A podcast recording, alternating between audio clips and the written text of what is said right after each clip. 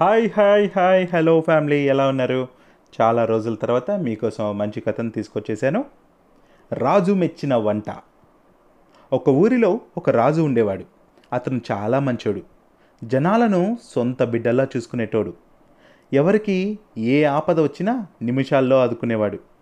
చిన్న పెద్ద ధనిక పేద ఆడ మగ అనే తేడా లేకుండా అందరినీ సమానంగా చూసేవాడు. జనాలు కూడా అతన్ని దేవుని లెక్క కొల్చేవారు. అలాంటి రాజుకు ఒకే ఒక చెడ్డ అలవాటు ఉంది అది ఏంటంటే అతనికి ఒక పెద్ద తిండి ఆవా ఉండేది. ఒక రోజు తినింది మరొక రోజు తినేవాడు కాదు. దేశ విదేశాలలో ఉన్న రకరకాల వంటలన్నీ తెప్పించుకొని పూటకో రకం ఆవురు ఆవురమని లాగించేవాడు. అతను రుచి చూడని అతను రుచి చూడని కూర లేదు తాగని పానీయం లేదు. కొరకని పండు లేదు తినని వంట లేదు. రాజు తలుచుకుంటే దెబ్బలకు కొదవ అన్నట్టు ఓ వంద మంది వంట వాళ్ళు దేశ దేశాలు తిరుగుతా రకరకాల వంటల గురించి తెలుసుకుంటా రాజును చక్కని రుచులతో మెప్పించేవాళ్ళు. బహుమతులు కూడా పొందేవాళ్ళు. అలా చాలా కాలం రాజుకు మూడు తినుబండారాలు ఆరు పానీయాలు అన్నట్టు కాలం హాయిగా గడిచిపోయింది. కానీ లోకంలో కొత్త కొత్త వంటలు ఎన్నని ఉంటాయి? పూటకో రకం వంట అంటే చేయడం సులభం కాదు కదా. రాజు దాదాపు అన్ని రకాల రుచులు చూసేశాడు. దాంతో వంట వాళ్ళు ఇక కొత్త వంటలు చేయలేక చేతులెత్తేశారు. గిరిటలు గరిటలు దించేశారు. దాంతో రాజు చివరిసారిగా ఇంతవరకు తినని ఒక కమ్మని వంట తిని ఈ తిండి ఆమెకు ముగింపు పలకాలి అని అనుకున్నాడు. దాంతో రాజు నా జీవితంలో ఎప్పుడూ తినని ఒక కొత్త వంట ఎవరైతే చేసి పెడతారో వాళ్ళకి పదివేల వరహాలు బహుమానంగా ఇస్తాను. బంగారు వరహాలు బహుమానంగా ఇస్తాను అంటూ దేశమంతా దండోర వేయించాడు. పదివేల బంగారు వరహాలంటే మాటలు కాదు కదా. జీవితాంతం కాలు మీద కాలు వేసుకొని హాయిగా బతికేయవచ్చు దాంతో దేశ దేశాల నుంచి కూడా పేరు మోసిన వంటకాలు అందరూ రావటం మొదలుపెట్టారు. ఎంతో ఎంతో ఖరీదైన వంటకాలు వండి పెట్టసాగారు. కానీ రాజు దేనిని రుచి చూసినా ఓస్ ఇదా దీన్ని ఎప్పుడో తినేసా అంటూ ఆ వంట పేరు కూడా చెప్పేసేవాడు. ఇలా నెల రోజులు తిరిగేసరికి ఇక ఈ భూమి మీద ఈ రాజుకు తెలియని వంట చేయడం ఎవరి తరము కాదు అనుకుంటూ వచ్చిన వంట వాళ్ళంతా వెనక్కి తిరగకుండా వెలిగిపోయారు వచ్చిన వంట వాళ్ళంతా వెనక్కి తిరిగి వెళ్ళిపోయారు. దాంతో రాజుకు విచారం పెరిగిపోయింది. ఎప్పుడూ ఇదే ఆలోచన. తీరని కోరికతో జబ్బు కూడా పడ్డాడు. ముఖం పీక్కుపోయింది జీవకళ తగ్గిపోయింది గడ్డం పెరిగిపోసాగింది బట్టలు వదులు కాసాగాయి మంచం మీద నుంచి లేవలేకపోతున్నాడు కూడా. ఇలాగే ఇంకో పది రోజులుంటే రాజు మనకు దక్కడం అనుమానమే. ఇంత మంచోడు జనాలను కన్న బిడ్డల్లా చూసుకునేటోడు భూమిలో కలిసిపోతున్నాడే గోడ మీద బొమ్మ కాబోతున్నాడే అని దేశమంతా కన్నీళ్ళు పెట్టుకోసాగింది. ఈ విషయం ఆ నోట ఈ నోట పాకి ఊరి చివర చిన్న పాకలో ఉండే ఒక ఎనభై ఏళ్ళ అవ్వకు చేరింది. ఎలాగైనా రాజుని బతికించుకోవాలని తెగ ఆలోచించింది ఆ అవ్వ. చివరికి ఒక ఉపాయం తోచింది ఆమెకు. పెదవులపై చిరునవ్వు మెరిసింది. కొంగు బిగించి కోటకు బయలుదేరింది అవ్వ. అందరూ ఆ అవ్వని చూసి ఒసే మొసిల్లానా పెద్ద పెద్ద చేయి తిరిగిన వంటగాళ్ళకు దేశ విదేశాల్లో పేరు మోసిన వంటగత్తలకే చేత కాలేదు రాజును మొప్పించడం. అలాంటిది నీతో ఏమవుతుంది? బంగారు నాణెల మీద ఆశపడి పరిగెత్తుకుంటా వచ్చినట్టున్నావు. పో పో ఇక్కడి నుంచి అని తరిమేస్తూ ఉన్నారు.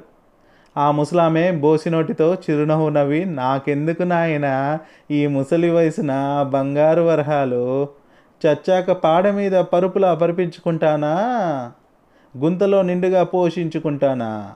మా రాజు మంచోడు జనాలంతా మెచ్చినోడు అందరి గుండెల్లో నిలిచినోడు కలకాలం భూమి మీద పచ్చని చెట్టులా వెలిగిపోతా పేదవాళ్ళకు నీడనిచ్చి కాపాడవలసిన వాడు కళ్ళ ముందే కోరిక తీరక కాటికెళ్ళిపోతా ఉంటే ఎలా తట్టుకునేది?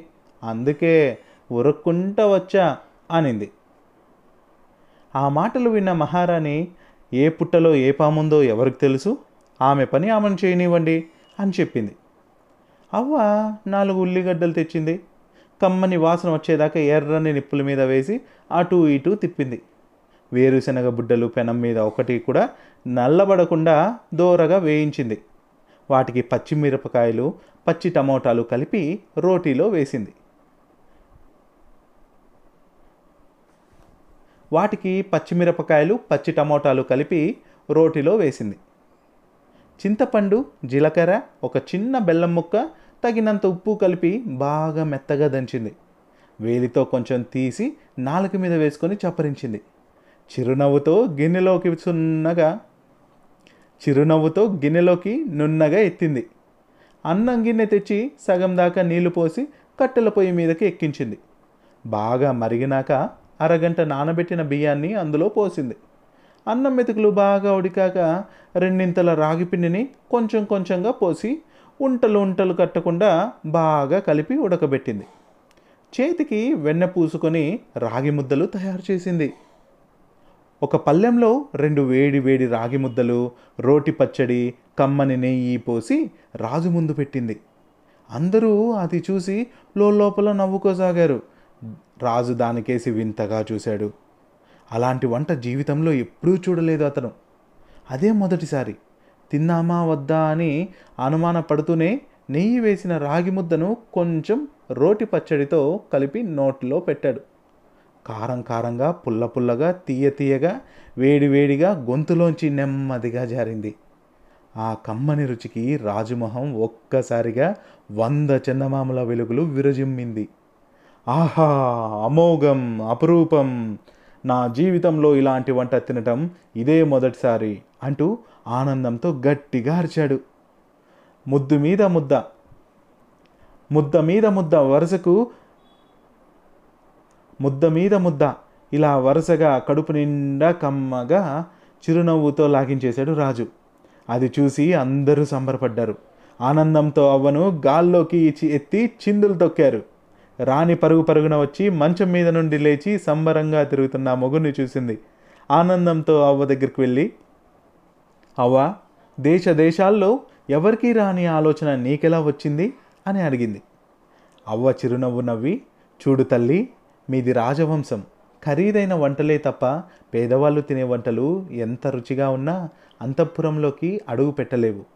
వచ్చిన వాళ్ళందరూ ఎక్కడ దొరకని రకరకాల కూరగాయలు పళ్ళు ఆకుకూరలు తెచ్చి ఎంతో విలువైన వంటలు చేసి పెడతారే తప్ప పల్లె రుచుల గడప తొక్కరు.